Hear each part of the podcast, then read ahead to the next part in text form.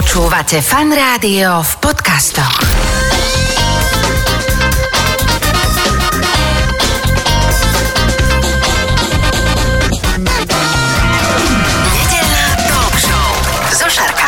Počúvate fan rádio nedelnú talk show. V tejto chvíli už oproti mne sedí moja vlastne taká kamarátka, pretože my sa veľmi radi stretávame na rôznych fórach a teda samozrejme najradšej tu v rámci fan rádia, v rámci nedelnej talk show. Už sme všeličo spolu prebrali, ale advent sme neprebrali, takže Katarína Nadaska, vítajte u nás. Dobré ráno, ja veľmi srdečne ďakujem za pozvanie. Už som sa tešila, že sa tak zhruba po roku zase stretneme a niečo si pekne povieme. No povieme si, my sme už prešli spolu zo pár období v roku a dokonca raz sme sa venovali aj Vianociam a Novému roku tak špeciálne, ale nikdy sme Katka spolu neprebrali toto obdobie, ktoré práve prebieha, v ktorom sa nachádzame a ktoré je také veľmi špeciálne nielen tými uh, zhonmi v nákupných centrách, ale uh, to adventné obdobie má svoje čaro. Poďme to pekne rozlúskať na molekuly. Takže prvá úplná otázka, že kedy je vlastne ten advent a čo to znamená? Advent pochádza vlastne z takého latinského slova, že adventus, čiže očakávanie a v tom biblickom slova zmysle vlastne veriaci očakávajú na príchod narodenie Ježiška, teda. Čiže bolo také obdobie také prípravy, on sa nazýval aj, že malý pôst, lebo ľudia v e, minulosti to proste tak brali ako tak prísnejšie tradične, že teda pripravujú sa mm, aj tak duchovne na aby tie sviatky boli naozaj sviatkami. A tu je taká zaujímavosť, že napríklad sa nejedávalo meso, hoci napríklad pri tom malom poste cez k nedelnému obedu si to meso mohli dať, ale ľudia to minulosti riešili tak, že skôr siahli po rybe. A tu sa ja pristajem, musím možno povedať, že však ryba tiež má meso, že prečo sa môže jesť. A musíme sa vrátiť hm, hlbšie do histórie. Cirkevní otcovia niekedy v 8. storočí v podstate povedali, že všetko, čo žije vo vode, čiže nielen ryby a ráky, ale dokonca, akože keby sme boli v stredoveku, tak by sme našli recepty na pôstne jedlo varené a opekané bobrie chvosty, ondatry, vidry, toto, čo sú dnes chránené zvieratá, ale všetko, všetko čo žilo teda v, v tej vode, tak sa v podstate mohlo konzumovať, bolo to, bolo to vlastne považované za také pôstne uh, jedlo, pôstne meso, takže mm, tie, tie ryby, oni potom aj boli súčasťou štedrej večere, ale nie tak klasicky, ako my to poznáme, že ja neviem, nejaký vypražaný kapor, lebo kapre sa umelo potom nasádzali, keď sa rozvíjalo rybníkárstvo v 17. 18. storočí, tak tie hradné pánstva mali svoje vlastné rybníky a v podstate sa prišlo na to, že ten kapor to je ako, ke, ako husy, že ho tiež topete v podstate, čiže, čiže ho prikrmujete pred sviatkami a on naozaj pekne priberá na váhe a tým spôsobom sa stal aj kapor takým, že typickým tým jedlom vianočným, ale minulosti aj cez ten pôst sa jedli rôzne iné druhy rýb, obyčajne buď boli čerstvé, lebo však napríklad v Prešporku bol dlhodobo a dobre zásobovaný rybí trh, takže bolo si z čoho vyberať. Alebo to boli ryby, ktoré boli sušené a povedzme solené, hej, čiže aj takéto sa jedli ako v pôste. No a to, to sa, ako čo sa týka pôstu, uh, tie 4 týždne, alebo to očakávanie, že to adventum, ako uh, vieme, ale čo to znamenalo aj možno v takej tej duchovnej oblasti, alebo v takej tej príprave, prečo zrovna 4 týždne, lebo sú také adventný kalendár, má tie 4 sviečky, sfúkujeme postupne, že sa už tak blížime k tým Vianociam, uh, ale ako sa to celé započalo? Keby sme hovorili že o tom, že ako sa to celé započalo, tak eh, si musíme povedať, že mm, povedzme v, v tom 5. storočí advent sa začínal na Martina, čiže bol dvakrát taký dlhý ako dnes. Ten čas adventný bol dlhší.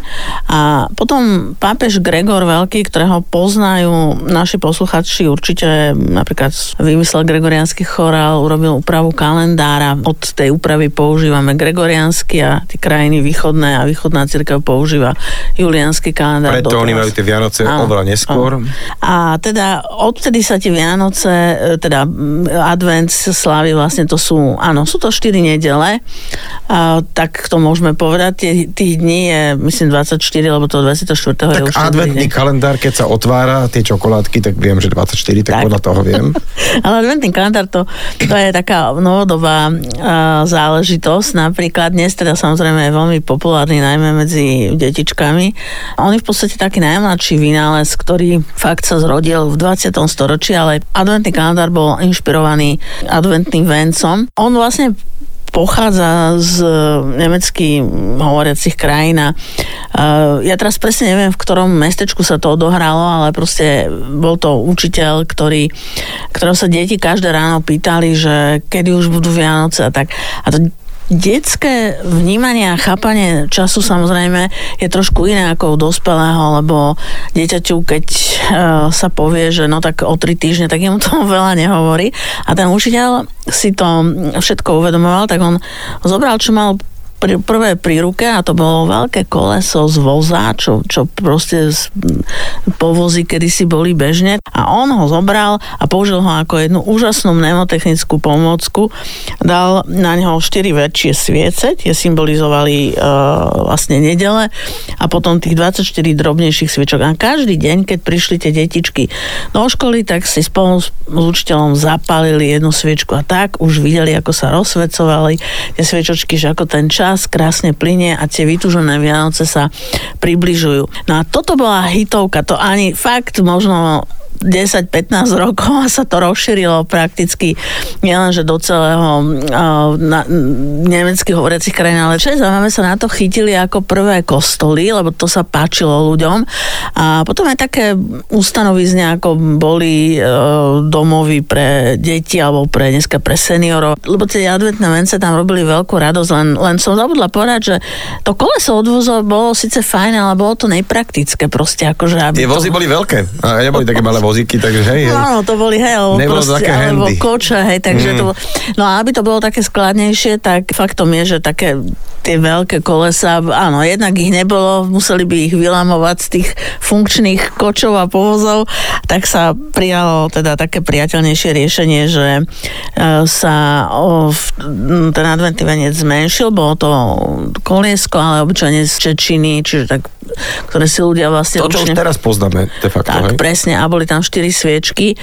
A prípadne 5 mohlo byť. A 5 vtedy, keď e, napríklad tohto roku mám taký dojem, ak sa nemýlim, nám prípadne štedrý deň Na na nedeľu. nedelu. Takže tam sú vtedy 4 sviečky, lebo každú nedelu sa zapálí jedna, ale keď nám štedrý deň prípadne na iný deň, tak je, môže byť aj piata v strede. A vtedy sa na štedrý deň zapálí tá piata sviečka. Tak teraz to totálne vychádza, vlastne fakt sa štvrtá a vybavené, už sú akurát Vianoce ako áno. štedrý deň, hej. No a ako hovorím, najprv teda kostoly, chrámy, eh, takto inštitúcie a potom samozrejme eh, šlachtické mestské domy, vily, paláce. A do toho ľudového prostredia u nás to, je, to prišlo pomerne neskoro. To je tak, jak ten Vianočný stromček, že 30.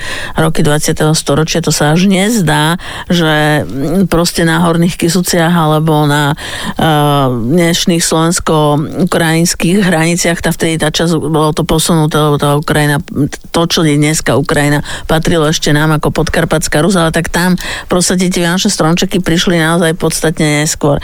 Takže uh, Viano, a, a tieto vence vlastne ešte neskôr, ale napriek tomu, keď teda už raz prišli, tak sa usadili a do dnešného dňa sú, sú naozaj veľmi populárne. A to mne sa to napríklad veľmi páči, že mnohé rodiny si s deťmi vyrábajú tie vlastné adventné vence, že to je také super. Uh, môžeme ich dostať kúpiť a stále sa držia aj v chrámoch a dokonca je teda zaujímavé, že na prvú adventnú nedelu v mnohých mestách sa na námestiach okrem Vianočného stromčeka teda rozsvecujú aj tieto adventné vence. Máme teda obdobie adventu a ako sa vlastne tí naši predkovia pripravovali na toto obdobie. Tam bolo viacej krokov, môžeme si to tak rozobrať. Napríklad ja by som chcela upraviť pozornosť na, na tzv. roráty. V podstate ide o liturgické obrady, ktoré sa slávia len raz v roku a práve cez advent.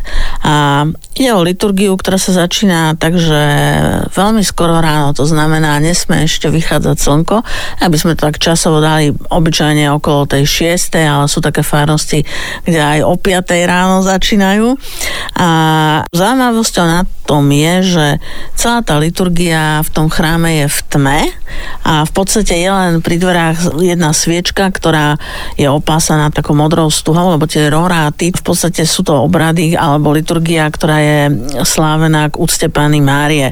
A napriek tomu, že je to tak skoro ráno, tak aj veľmi veľa mladých ľudí a detí chodí na túto liturgiu, lebo je to niečo také veľmi tajúplné, až mystické. Si predstavte, že ešte vonku je tma, prídete do toho chrámu, tam je tma, každý má nejakú sviečočku alebo kahanček, odpali si od tej hlavnej sviečce a tá liturgia slova a liturgia vlastne piesne sa nesie za svetla sviečok. Takže je to také uh, veľmi duchovné, a o tom to aj je teda. A môžeme to zažiť naozaj len teda počas adventu, ináč cez rok sa roráty neslúžia. Takže toto bolo aj v minulosti. Na, na Roraty sa paradoxne tešili aj deti, aj dospelí, hoci veľmi skoro bolo treba vstávať a samozrejme, že na... Čiže bolo to taký audiovizuálny zážitok, dneska by sme to tak nazvali. Tak, hej? presne a ešte teda doplnený aj tým, že um, my keď sa teraz rozprávame, tak a sme v Bratislave, tak aj tu sneží normálne už pomaly kalamitka, tak si vieme predstaviť, že v minulosti, keď predsa len to počasie bolo také stabilnejšie, že toho snehu bolo veľmi veľa a človek teda išiel išiel, brodil sa tým snehom, s tým lámpašikom. Takže toto bola jedna taká vec. Potom samozrejme tá duchovná príprava spočívala aj v tom, že uh, ľudia sme v podstate stále ľudia, čiže tak ako aj dnes sem tam sa trošku pohneváme s, možno s nejak s rodinou alebo so susedmi a podobne. Tak to bolo aj v minulosti, že napriek tomu, že tí ľudia, sus, susedia boli nutení aj tak kooperovať, lebo ten život bol proste taký, nejako my dnes, že my už keď chceme, tak môžeme, keď ne, nechceme, nemusíme, lebo sme sebestační, ale v minulosti tak nebolo a napriek tomu samozrejme sa stalo, že sa pohárkali susedia alebo tak. No a teraz advent bol presne na toto obdobie, že kedy si platila taká zásada, že kto je pohádaný, tak nesmie zasadnúť k štedrovečernému stolu.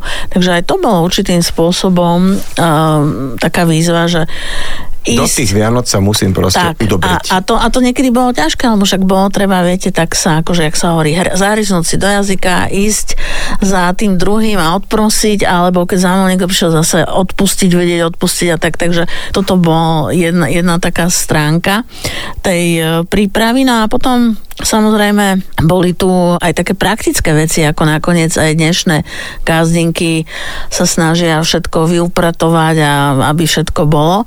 Tak to isté bolo aj pred 200 rokmi, akurát, že oni to robili ručne, nemali takých tých sofistikovaných pomocníkov ako vysavače a nejakú inú techniku, takže pripravovalo sa samozrejme, aby na tie sviatky boli oclá svetiť, čiže aby naozaj si už potom mohli vydýchnuť, oddychovať.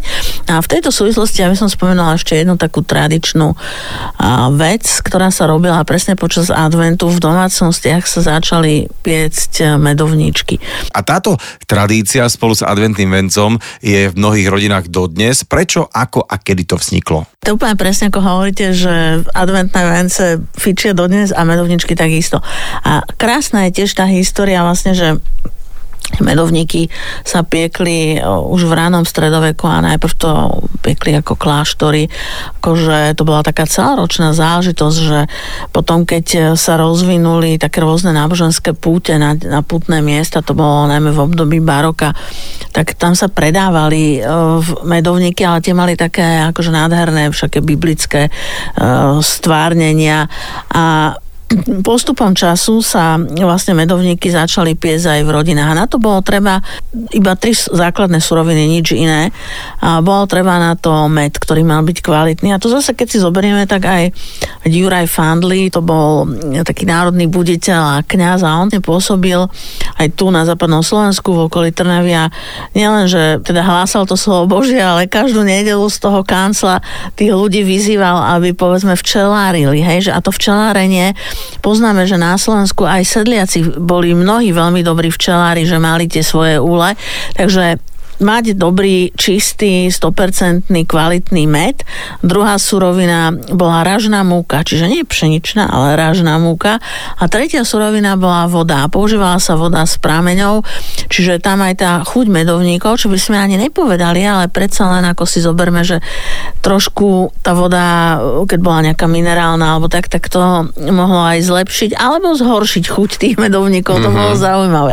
No. Tak, takisto aj med, ktorý mohol byť aký horský, mohol byť tak, aj magátový, pres, Presne, presne. A na tom si ľudia dávali teda záležať, aby ten med bol naozaj kvalitný. No a tieto tri zložky sa teda zmiešali, tie pomery, že v akých, to sa tak dostajilo, lebo to každá rodina mala ako Jasne, svoje. Ako svoju kapusnicu, tak, tak, svoj med. A teda urobilo sa cesto. Tí medovníkári, ktorí boli ako, ako naozaj, že cech, lebo však u nás aj v Uhorsku, napríklad v Prešporku bol vôbec najstarší cech medovníkárov, úplne z celého Uhorska, potom neskôr skôr v Trnave, v Košiciach a tak, tak oni s tým cestom tiež používali tieto tri zložky, ale čo tam bolo úplne famozné, že si, si predstavte, že oni robili to cesto a nabili ho do suda. A to cesto, čím dlhšie stálo, tým bolo kvalitnejšie. Čo on zrelo vlastne. A bolo také, Med že... s tou ražnou múkou, nejakým pomere vodou, a vodou. Hej, teda... Akože to bolo to zarobené cesto, ktoré sa dalo do nejakých sudov, to sa tak nabilo a zavrelo sa to, aby tam proste nebolo nebol prístup vzduchu a dokonca akože 10-15 rokov to cesto. A potom sa začal z neho vlastne robiť Takže ako sa zakopávala, dajme tomu nejaká pálenka, že keď sa teda bude moja dcera vydávať, tak ju vykopeme, tak takisto, že sa uh, takto uskladňovalo cesto, že na nejaké špeciálne roky. Tým sa zvyšovala totiž to tá cena, hej, vôbec tých medovníkov potom. To je akože a... 15-ročná nejaká, uh, ja neviem, nejaký nápoj, takže toto je 15-ročný medovník. Ako to, a... cesto. A oni cesto, potom áno. z toho, ale viete, ale čo je na tom úplne fantastické, že, že to bolo normálne jedle, nebolo to mm-hmm. pokazené. Hej, čiže to bolo, v tom bolo to umenie a oni tie recepty, a to sa viazalo teda na tie presné pomery, ktoré ako teda nevieme, lebo mnohí to potom robievali tak tí um, majstri ako z tohto medovnikárskeho remesla, že keď mal dceru majstera nejaký šikovný tovariš, tak uh, ho vzal do rodiny, akože aby si vzal tú jeho dceru a vtedy mu prezradil ten recept. Ale keď boli takí, že bezdetní alebo čo, tak radšej si vzali ten svoj recept do hrobu, ako by ho mali vyzradiť. Čiže to bola úplne vážna vec. No. Bralo sa to vážne, hej? Áno, no a boli považovaní ako medovníkári celkovo za takú, akože trošku bohatšiu vrstvu. On však poznáme to v dejinách, zase máme krásny prípad. Andrej Sladkovič, ktorý sa teda do tej Márie Pischlovej zamiloval a ona tiež tak ako sa jej páčila, on bol chudobný, ešte študent, tak rodina nariadila, že a musí sa vydať za medovníkára. Ona si práve vzala medovníkára z Banskej šťavnice na tej hlavnej ulici mal dielňu teda. Tak opäť úplný krásny a fun fact, e, niečo nové, že za stroskotanú lásku Andreja Sládkoviča a Maríny mohol medovníkár Spomínali sme, že výroba medovníkov bola v podstate takou alchímiou a kedy sa zvykli piecť? V tom ľudovom prostredí sa teda začali práve piecť začiatkom decembra. Tam samozrejme to cesto bolo čerstvé, ale keď sa upiekli, tak oni sa práve nechávali odležať. Čiže na rozdiel od tých profesionálnych majstrov, medovníkárov, ktorí piekli z odležaného cesta, cesta, tak tu sa upieklo z čerstvého cesta, ale nechal sa tie, celý ten advent sa tie medovničky nechávali odležať, aby sa konzumovali až teda počas Vianočných sviatkov. A tie rôzne tvary, ktoré poznáme, ja neviem, že to je zvonček, stromček, uh, je taký populárny ten gingerbread man, alebo proste, uh, že mali vtedy len nejaký jeden tvar, alebo sa to zdobilo, alebo to bolo čisté, alebo ako to fungovalo? To bolo uh, tak, že sa vyrábali také formy. Tie formy boli najkvalitnejšie, boli drevené, že z čerešňového alebo lipového, agatového, slivkového dreva. Hej. Čiže, a bolo to, normálne sa urobila forma, kde sa vyril napríklad obrazok koníka. Hej. Mm-hmm. A tak ako máme pri minci, rúb a líce, tak uh, si predstavme, že do tej hĺbšej formy, tam sa teda, ona, aby sa to ne, ne, nelepilo, to cesto, tak sa tam dával veľmi jemná vrstvička vosku, ale to je vosk nie ako dneska parafinový, ale naozaj včeli originál, čiže uh, to vlastne neškodilo zdraviu. Na to sa poriadne do toho dalo to cesto a ešte sa to ako pritlačilo opäť takým vrchnáčikom, ktorý ale bol tiež vlastne ten Čiže istý motív. boli akože obojstranné. Tak, mohli byť povedať. aj obojstranné a tie boli drahšie. No a keď sa to tam otlačilo, tak potom sa to opatrne vybralo a samozrejme dávali sa piecť. No. Inak my máme v našich múzeách, e, však občas bývajú aj také výstavy o práve tieto formy a, medovníkové, tak e, je to až ako človek si normálne popása aj v dnešnej dobe na tom oči, že ako precízne tá forma bola urobená naozaj, že keď e, to bol Mikuláš alebo čert, hej, forma, aj takéto sa robili, alebo nejaké koníky a čokoľvek iné, tak e, to bolo niečo nádherné, to vyzeralo, no, prekrásne.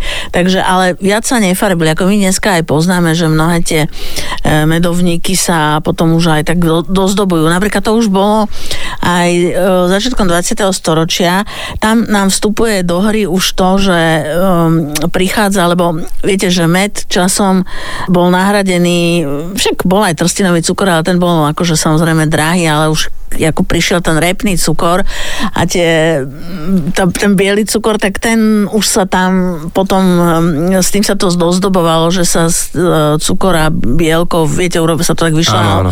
A, a už teda sa Čiže tam dovtedy, robí... kým ten cukor nebola taká akože e, dostupná vec, tak sa to nezdobilo. sa nezdobilo. To boli aj pôvodné vianočné vlastne perničky. To je tiež taká pekná nová informácia, že zdobené medovničky prišli vlastne až s klasickým repným cukrom, dovtedy to bolo len upečené cesto. A poďme teraz na také zvyky ľudové, ktoré sa spájali s týmto zimným obdobím. Tie korene zase siahajú ešte do zimného slnovratu, čiže do toho predkresťanského obdobia a tu sa nazývalo, že stridžie dni. To krásny výraz, stridžie. Stríži, ako od slova striga, hej? Áno, stridžie dni.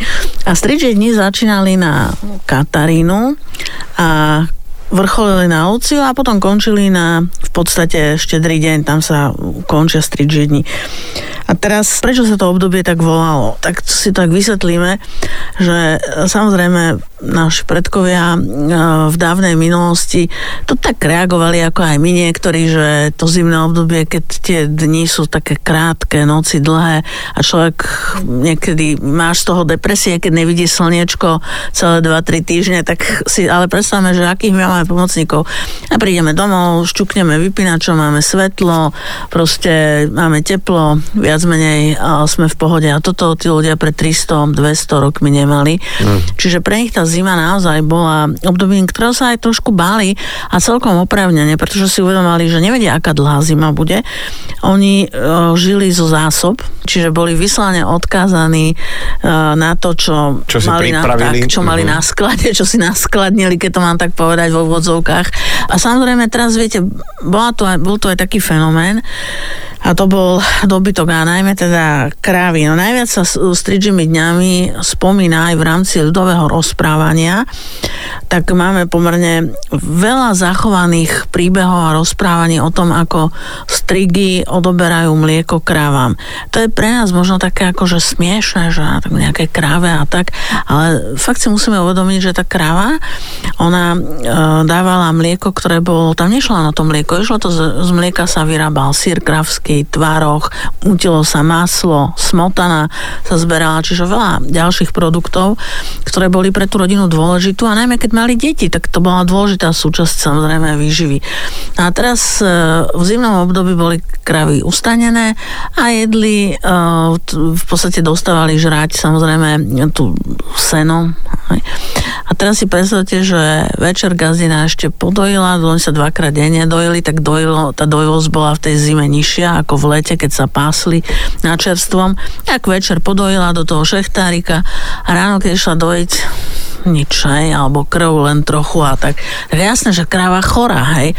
A tak volali odborníkov, však tí ľudia si pomáhali, snažili sa nejakým spôsobom, ale tá veterinárna medicína nebola na takej úrovni ako dnes.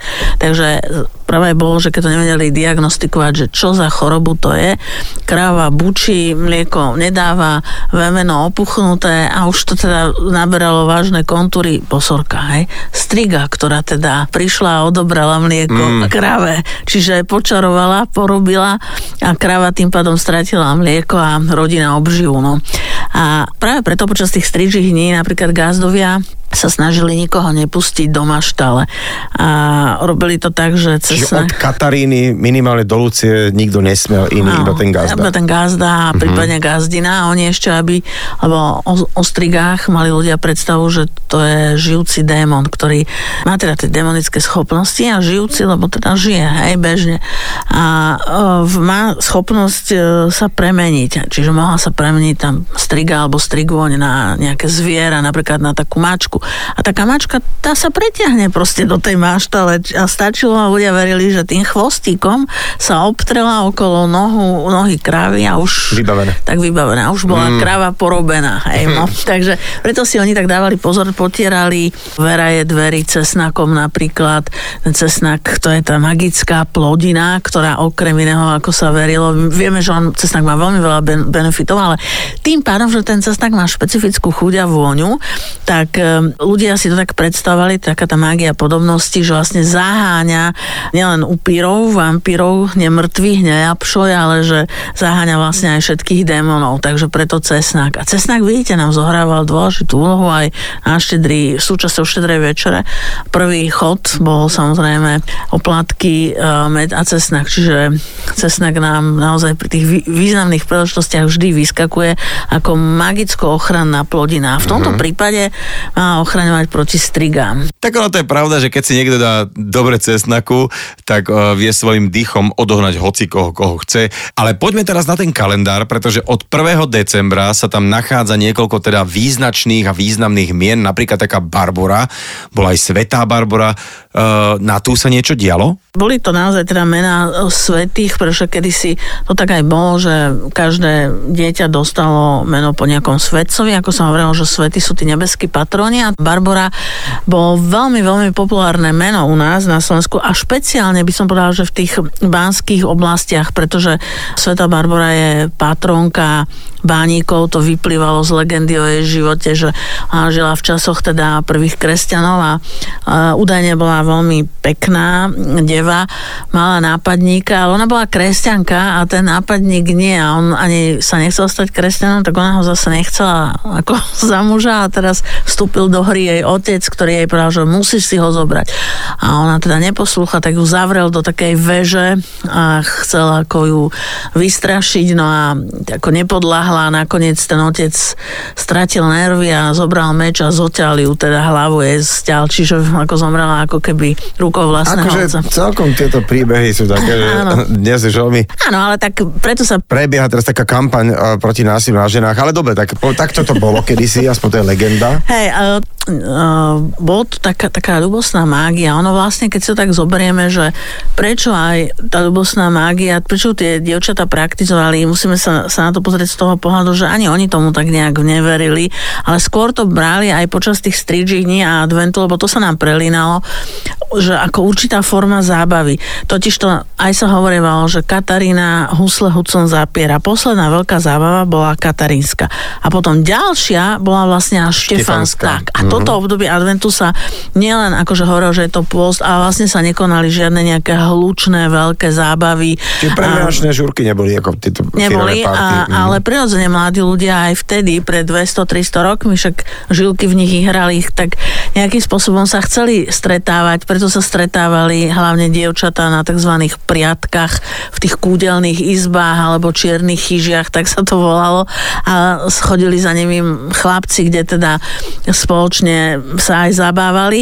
No a v rámci o, tej Barbory, aby som to dokončila, tam išlo o tzv. pučkovanie sa to volalo. To bola taká akože veždba mimo mňa, veštenie v rámci ľubosnej mágie, že zobrala si dievčina, ktorá bola už taká súca na vydaj, na Barboru, odlomila vetvičku, má to byť nejaký jabloň alebo slivka proste a dala si tú vetvičku do čbániku a teraz sledovala pre to púčkovanie, že sledovala, či tie púčiky sa rozvinú a ak do štedrého dňa sa tak stalo, že vetvička zakvitla v tej vázičke, tak to znamenalo, že fajn, tak idú fašiangy v novom roku, že sa vydá. Ale keď nezakvitla, tak ešte bude dievčiť jeden rok, lebo ešte teda... Nezakvitla, tak, proste nevyšlo to, hej. Áno, ale a keď pôjdeme k ďalšiemu menu, ja by som možno ešte povedala tak to, čo som načetla, že tá, tá slobodná mládež sa zabávala na tých priatkách a tam, okrem toho, že tie dievčatá naozaj oni spriadali ľana konope, ale tak tí mladenci vždy za nimi prišli a tie večery spoločne trávili. A zachovali sa nám aj také popisy, že ja tak trošku to dám ako takú vsúku, že takého trošku až erotického života mládeže, že napríklad pri tých, na tých priatkách sa zhaslo na chvíľu svetlo a teraz sa tam dialo, to bola taká hra, ktoré, viaceré erotické hry sa tam hrali. Jedna sa volalo, že či mi svetlo, či mi tma, či mi v rici neľochta. No to je, tak, je, je to... je to, to je pekné, akože. Áno, a je to, je to z oblasti teda východného Slovenska a je to vyslovene taká erotická hra pre slobodnú mládež, stará povedzme tých 200 rokov, ktorá sa hrávala na tých spomínaných um, priatkách. Takže takýmto spôsobom si aj samozrejme tá slobodná mládež aj v minulosti vedela trošku krátiť čas, pretože oni nemali také možnosti ako dnešní mladí ľudia. Krátili si potme čas erotickými tak, hrami. Takto, tak. Takto... Ale tak, tá, tá tma, presne ako hovoríte, tá tma bola vymedzená, dajme tomu 30 minút. Tak za 30 minút sa celkom toho veľa vie stihnúť. Ja som čakal, že sa bavíme o nejakých sekundách. No, v každom prípade poďme na ďalšie meno spojené s týmto adventným obdobím a to je Mikuláš, ktorý teda už bol tento týždeň. Je to svetec, ktorého pozná aj východná církev, tá ho dokonca ktorého slávy niekedy od 4. storočia západná církev od 7. A princíp toho obdarovávania, alebo dodnes, je to zase tradícia veľmi stará a realizuje sa dodnes, a teda na Mikuláša sa obdarovávame, a navzájom obdarovávame našich blízkych, priateľov, naše deti, vnúčatá, proste tak to má byť. A vychádza táto tradícia zo života svätého Mikuláša, on teda bol taká osobnosť, dneska by sme povedali, že mal veľmi silné sociálne cítenie, a jednoducho on pôsobil v oblasti dnešného Turecka, eh, v tzv. Mírne, kde bolo to kresťanstvo, eh, predsa len bolo tam málo kresťanov, to bola taká užšia skupina. Aby sme si to vedeli tak trošku zasadiť, všetci asi poznáme ten príbeh cisára Diokleciana, ktorý okrem iného bol je známy tým, že dal prenasledovať kresťanov, že proste v Koloseu tí kresťania sa museli tam eh, zápasiť s levmi a s tými divými zvieratami a tak. Tak presne v tej dobe žil aj svätý Mikuláš a on keďže pochádzal e, z také bohatšej rodiny, tak tie peniaze, ktoré mal k dispozícii, tak napríklad používal na to, aby vykúpil takých kresťanov, ktorým hrozila smrť, ak sa to dalo, zaplatil za nich a podobne. No a nakoniec e, urobil aj cirkevnú kariéru, lebo tá komunita kresťanská si ho zvolila akoby za svojho pastiera, čiže za biskupa. A veľa je teda takých veľmi pekných, pozitívnych príbehov z jeho života. A zachránil námorníkov a podobne, ale jeden príbeh je ten, ktorý vlastne priamo akoby spôsobil to, že sa obdarovávame. A to musím povedať, lebo to je také tiež veľmi zaujímavé, že práve v tej mire tam e, bol politeizmus, že vyznávali viacerých bohov a bol tam samozrejme aj iné zvyky. A ten jeden z tých zvykov bol taký, že dievča, keď sa chcelo vydať, tak muselo mať presnú sumu peňaží, ktoré ono dalo svojmu nastávajúcemu do daru. No, čiže áno, tam obdaro, to veno vlastne dostával budúci manžel od svojej budúcej manželky. A to, že ako keby rodičia šporia nejaké veno pre dievčatá aj u nás, ako potom bolo neskôr, či? No, áno, ale u nás to je to, čo som chcela za chvíľu povedať, že preto u nás tie vydaté ženy sa schádzali na tých páračkách, hej. Uh-huh. Že párali to perie, lebo po každej e, svadbe na druhý deň alebo na tretí sa prenašala výbava, hej. Uh-huh. No, ale teda keď sa presunieme, ako sa hovorí iný kraj, iný mrav, tak tu teda to dievča už muselo dať tomu svojmu nastávajúcemu pres. Ja si teraz nepamätám tú sumu, ale proste bola to nejaká presná suma stanovená peňazí. A bol taký prípad, že to sa tak aj po meste povrávalo, že muž, ktorý ovdovel, mu zomrela žena, on bol obchodník, ale sa mu nedarila mal tri cery, akurát tak už súce na vydaj. No tak e, bol taký zvyk, že keď teda e, nemali ti dievčatá na to veno, no tak však nič sa ne, nedialo také, tak išli do nevestinca a zarobili si. Lebo bolo to tam bežné, ale teraz ten Mikuláš, ako som hovorila, to bol, on bol kresťan. Kresťanstvo mal na, na ten zvyk, že ísť do nevestinca a zarobiť si tak, aby sa mohla vydať. Uh, tamošej kultúre to nevadilo. Tie národy nie kresťanské majú trošku iné zvyky a iný Počúvam pohľad. s otvorenými no. očami a ušami, že čo, No, ale, ale, ale čo, čo je to za tým Mikulášom? Ale Mikuláš teda ako kresťan teda chcel im pomôcť, že aby teda predsa on to tak bral, že je to také dehonestujúce pre mladé dievčiny a tak. Takže sa rozhodol, že im pomôže a naozaj anonymne po tri večery, keďže boli tri sestry, tak každej do okna vložil nejaký meštek s, tým, s tou sumou peňazí. No a ten otec tých dievčat to číhal, že kto je ten dobrodenec a on teda akože Vymakol? áno, a on ho, on mu ho prosil, že nehovor to, akože nechaj to, ja to nerobím. Ja to chcem urobiť v tajnosti, aby proste tie dievčatá boli spokojné a A šťastne sa mohli vydať. si zarábať na brigádu. Tak, a napriek tomu sa to ale ten príbeh teda rozšíril no a toto je tá pointa krásna, že vedieť sa, podeliť, nielen urobiť radosť e, deťom alebo kamarátom, ale vedieť sa podeliť aj a urobiť radosť celkom cudzím ľuďom. Preto napríklad aj v stredoveku a neskôr napríklad v Prešporku bolo veľmi veľa spolkov. Tá spolková činnosť tu bola taká silná a práve aj v období adventu, to sa s tým tak prepájalo, nielen Mikuláš, ale celý advent um, sa vlastne robili rôzne také charitatívne akcie a ten Mikuláš to bola ďalšia taká príležitosť pomôcť povedzme chudobným ľuďom, obdariť chudobné deti a podobne. Teraz sa možno opýtam blbosť. Uh, my máme toho Ježiška, takého nejakého, ktorý nám nosí darčeky. Uh, v Amerike a po zvyšku sveta je to Santa Claus a ten má takú bradu, má soby a náš Mikuláš sa trošku na tohto pána podobá, či nie? A majú tieto dve postavy vôbec niečo spoločné? Ide o, o úplne dve odlišné osoby, lebo Mikuláša si v podstate ikonograficky nemôžeme nejak pomýliť. On naozaj, lebo to boli niekedy to boli obchodky, však aj neschodí Mikuláš, ale niekedy teda o, naozaj on mal teda, keďže bol biskup, tak mal takú tú biskupskú čiapku, ktorej hovoríme Mitra, má berlu, to je taká biskupská zakrútená palica a mal teda kňazský ornát. Samozrejme, keď v mestách chodil Mikuláš, tak bol, to, bol tak akože honosnejšie oblečený, ale všetky mešťania vyrobili, teda si nechávali vyrobiť takéto prestrojenie a, honosnejšie, ale na vidieku tamto si ľudia vyrábali sami. A na vidieku práve pribudla druhá postava k tomu Mikulášovi a to bol... Čert. Jasné. A ten, ten čerti, čerti boli takí že fakt strašidelní.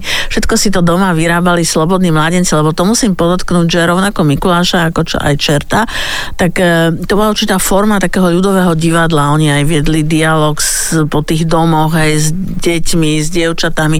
Mladé dievčatá, kedy si tiež strašne sa tešili, keď príde Mikuláško s čertom a pretože ten čert, tam, kde mali slobodné dievčatá, tak on odkiaľ si vytiahol dlhý, o veľký chvost a tak škádlil tie dievčatá, chodili im pod, pod sukne s tým chvostom a proste, ako to boli dievčatá na súdce na vydaj, čiže také, ktoré už teda sa čakalo, že sa vydajú, tak on trošku, akože, ako hovorím, tá forma uh, divadla. Tak, a takého určitého dialogu, oni sa neskutočne tešili. Preto to boli slobodní mládenci. A najmladší je tretí do partie a to je Aniel. No mm-hmm. a ten, ten teda sa objavuje v tých 30 rokoch 20. storočia, ale tiež to bol mládenec. Čiže všetky tri tieto postavy boli slobodní, slobodní mládenci. mládenci. A tak. zrazu slobodní mládenci, ktorí môžu vojsť uh, dnu a v podstate správať sa ako chcú, tak to bolo, mohlo byť vtedy v tých časoch takže veľmi veselé. A my teraz opúšťame toho Mikuláša, ktorý tam už bol, takže by sme si už tie čižmičky naplnili všelijakými čokoládkami, arašidami, mandarinkami, cibulami, čo, čo kto aký, ako poslúchal. A poďme na také veľmi, veľmi výrazné meno v rámci toho, kde, kde teda aj vrcholia stričie dni a to je Lucia. A, a to každý tak vie, že aj teda, že Sveta Lucia, ale že, že na Luciu a už tam a, išli rôzne pranostiky povery. A to mi prišlo vždy, že na Luciu sa diali také tie naj uh, zázračno-démonickejšie veci. Ono to bolo odvodené aj z toho, že pred tým, tou úpravou kalendára um, sa nám ten svetok Sv. Lucie ako keby spájal so zimným slnovratom, ale po úprave kalendára už sa to posunulo. Uh-huh. Tak aj sa hovorí, že Lucia uh, noci upíja, ale dňa nepridá. Hej, to znamená, že uh, jednoducho ešte stále sú tie dni proste krátke a noci dlhé. A Lucia, Lucia ale je to, často ja, ja to sa s tým stretávam často, že sa hovorí, že no, Lucia to akože bola najväčšia z bosoriek, ale ono to celkom tak nebola pravda, lebo to je, je to sveta Lucia a od slova lux, svetlo, čiže skôr je to krásne ženské meno, nositeľka svetla do tej tmy. E, bol tam obchodzka s ľudskami, to bola opäť, je to veľmi stará tradícia, kde chodili tri ľudskí. Pôvodne to mali byť traja slobodní mládenci. Ja stále opakujem, že slobodní mládenci. Prečo? Pretože celý ten advent alebo tie stričie dní pri všetkých tých obchôdzkach nebolo žiaduce, aby sa montovala žena. Hej? Žena, ako sme hovorili, že mm, ani napríklad e, nepožičiavali si ľudia navzájom nejaké potraviny alebo niečo, lebo proste žena nesmela a nemala prísť, oni ani nepustili ani do gazdovstva, ani do domu, lebo tam bolo to, že a čo keď je to bosorka hej, a niečo zlé urobí. Čiže aj tie obchodsky. Obchodsky mali vždy aj taký symbolický charakter, e, pozitívny, pretože každá tá obchodská, či to bol Mikuláš alebo tieto ľudský, to si povieme, oni mali veľmi pozitívny charakter, ale nesmali to byť ženy. Takže dnes, napríklad ja sa aj veľmi teším, keď v niektorých regiónoch sa obnovuje takže chodenie s ľudskami a už už to je také, že e, sú to obyčajne sa angažujú teda dievčatá v tom, ale to by, pôvodne to boli mládenci. Krásny, silný, urastený mládenec, plný sily, to je, bolo normálne, alebo však ako mladý človek, mal symbolicky prinášať tú silu aj do toho gázdostva, do toho domu. Čiže vybrali sa takí tí traja miestni borci, aby akože to symbolizovali e, takú tú úrodnosť, plodnosť. Tak, a... presne, pre, presne, úplne ste to, úplne ste to vystihla ako klinec po hlavičke, preto to bolo. Hej. Ale oni mali byť zamaskovaní, to znamená, že tam princíp bol taký, že mlčali, teda by sa neprezradili hlasom a samozrejme, aby ich nebolo poznať, že kto tam je, čiže namočili si tvár do vody, potom do múky a také dlhé plachty biele, aby proste naozaj nik, nikto nevedel, že kto tam je. No a jeden držal v ruke husacie krídlo. Husacie krídla sa kedysi používali na vymetanie komínov a pece sa s nimi čistili. Druhý mal taký malý košiček a tretia ľudská vlastne nič, tá len tak ako stála. A princíp bol ten, že tie ľudskí, oni mlčky neprehovorili, čiže oni zaklopali a teraz to bolo na gazdovi, ale každý už čakal, tak každý otvoril poďte ďalej. A ľudsky, bez toho, aby prerieky slovo začali akoby upratovať. Hej? Čiže tým husacím brkom imitovali, uh-huh. že upratujú, uh, zametajú ako keby neviditeľnú špinu, ale tam nešlo o reálne nejaké upratovanie, ale naozaj o to, že to bola symbolika, že vyháňajú z toho domu, z toho príbytku všetok svár, hádky, nejaké zlé myšlienky, závisť a podobne, čiže také tie negatívne ľudské vlastnosti, čo malo symbolizovať pracovať, aby následujúci rok v tom dome proste vládla svornosť, jednota, láska a podobne. Tak to, po čom tí ľudia vždy túžili. Hej. Mm-hmm.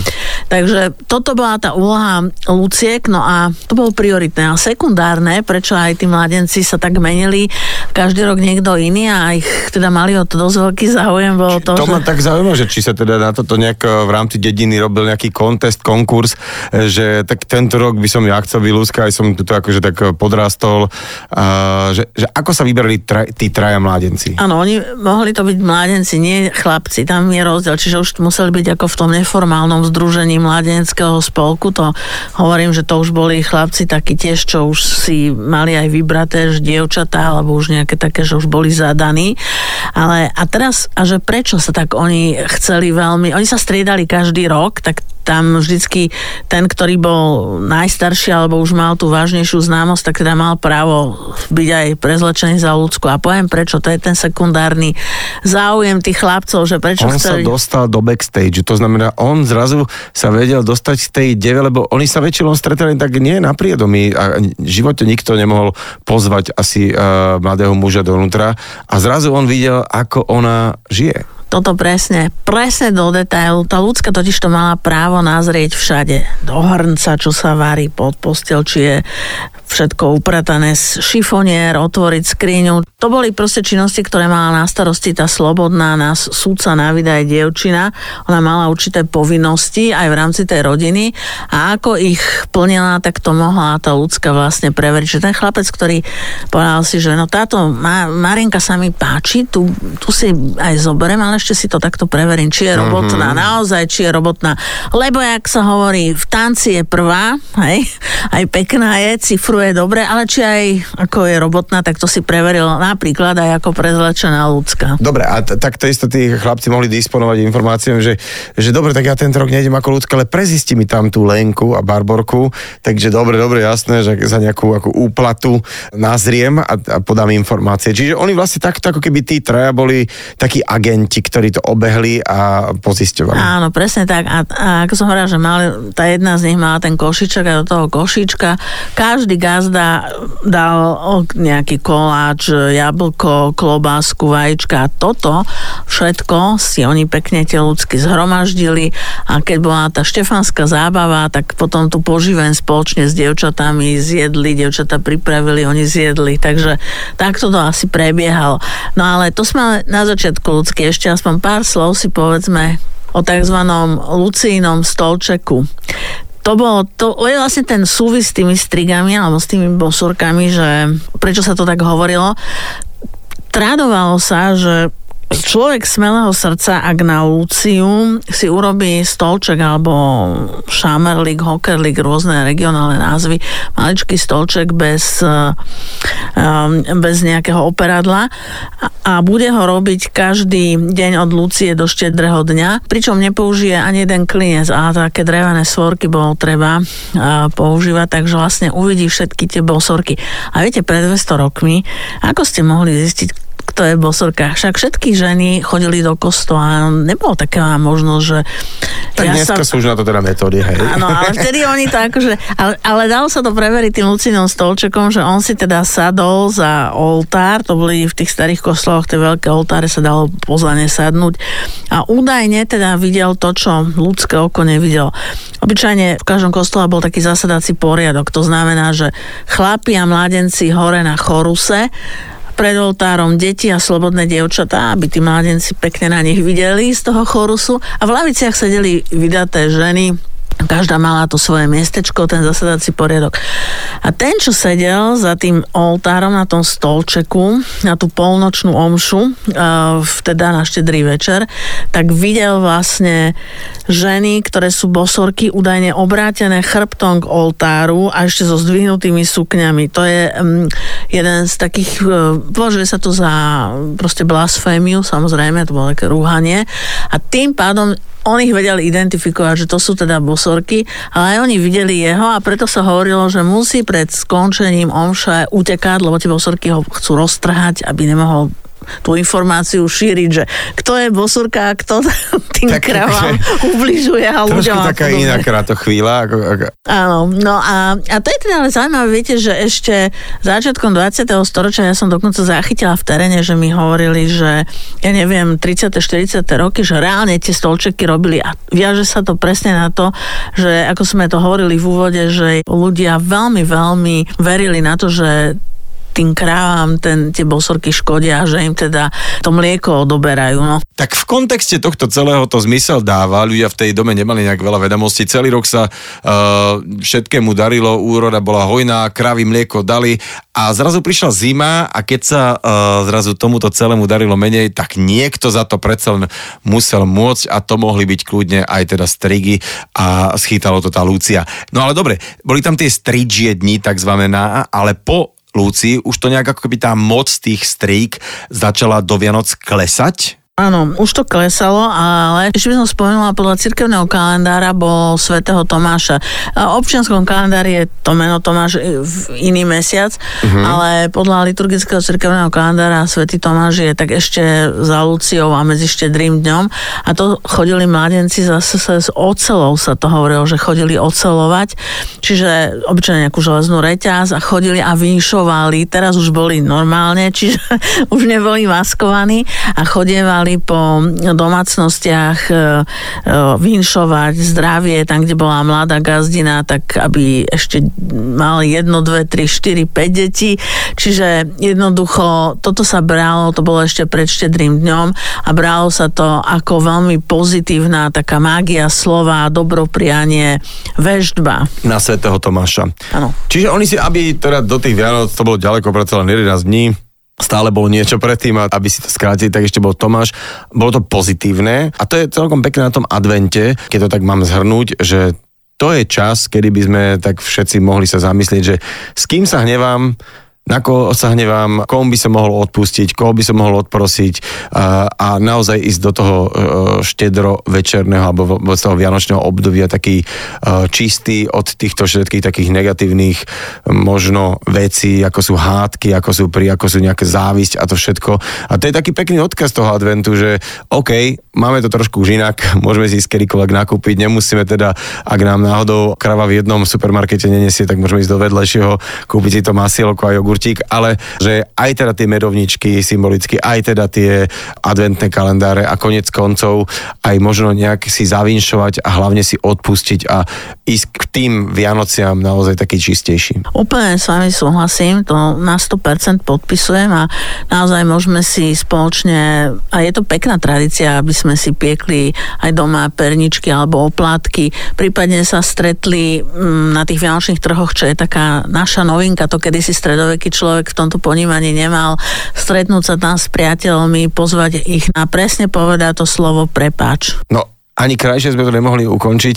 Katka, opäť veľmi, veľmi pekne ďakujem za váš čas a opäť uh, viem, že sme to skracovali, že tých informácií, ktoré máte o každom jednom sviatku a zvyku je oveľa viacej. Tak ja sa opäť teším, že si takto nejaké obdobie, nejaký zvyk uh, spolu vyťahneme a prekecáme ho tu v rámci nedelnej talk show Fan Rádiu, ktorej hosťom dnes bola etnologička Katka Nadaska. Ďakujem pekne. Ďakujem pekne ja za pozvanie a všetkým poslucháčom prajem už čoskoro prichádzajúce krásne vianočné sviatky, veľa oddychu a radosti s rodinou a priateľmi.